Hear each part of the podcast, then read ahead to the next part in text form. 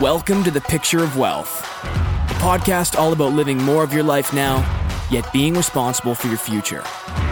Lifestyle experimenter, wealth scientist, and financial coach Dustin Serviss shares life hacks, wealth tips, and interviews successful entrepreneurs on how they're thriving in happiness, purpose, and prosperity. The question of the day is what would be the impact on my investment plan or my money if I bought a boat today versus waiting till retirement to buy a boat? So the scenario here is uh, is, a, is a bit of a spreadsheet. And if you got a pen and a piece of paper, it'll be a lot easier, but I will make it really simple to follow along. So the, the premise is this particular individual can invest $2,500 a month, get a 5% return for 20 years. So they every month they invest the money compounds, and over 20 years of investing 2500 a month, getting a 5% return, you've got a million and $41,000. Now, you know, we'll say person B makes the decision that they're going to buy a $200,000 boat. They're going to save only and invest 1500 a month because they need to make a $1,000 a month boat payment.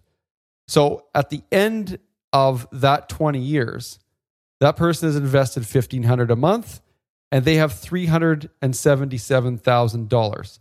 Now, I've you know got the value of the boat at two hundred thousand, and over time, the debt on the boat comes down to zero, and the boat is paid off at year sixteen. You know, at the end of year sixteen.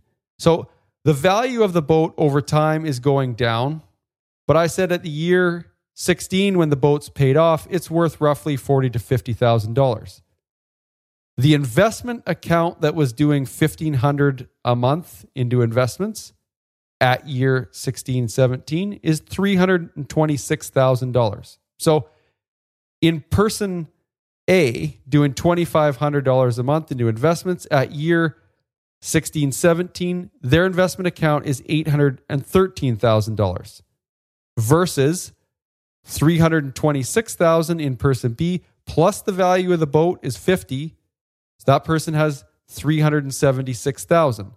That's a difference of 437,000 in net asset. So the person that doesn't have a boat has got, you know, more money, they've got 437,000, but they don't have 16 years of living the lifestyle of having a boat. So if you say if a person boats 20 times a year or 20 days, that means that the actual cost of the boat versus the investment loss is about $1,368 per day to go boating. Now, I value, you know, family time 100%. And I think when I did this analysis, I didn't actually know it would be that much per day of use, but it does make, you know, looking at renting a boat for $800 a day quite a good deal because I haven't even shown in the spreadsheet cost of gas, cost of insurance, cost of storage. It really uh, is a high cost per use. It's a fun time out there, but I think the essence is in how people value certain boats. A boat to get on the water with your family, you might be able to do that for twenty-five or thirty thousand dollars, and you might be able to do that just buy it, pay it off in two years, and still be able to do the twenty-five hundred a month into investments or real estate or however you're accumulating your assets. But th- this to me was a, a check in, a check in on the type of assets we buy. And if you want me to, you know, if you've got a, an asset that you're, well, I shouldn't say asset, but a, a toy, uh, and you're considering uh, adding it to your lifestyle portfolio or your lifestyle asset portfolio, then let me know. I, I'm I'm curious about this. this is a place I'm passionate about in uh, in my lifestyle. So shoot me an email. Let me know what uh, what you're thinking or what kind of item it is with some numbers, and uh, we'll put it in this spreadsheet, and we'll see if we can figure out if it's a good decision or a bad decision. Until next time, talk to you soon. If you found this episode valuable, share it with a friend.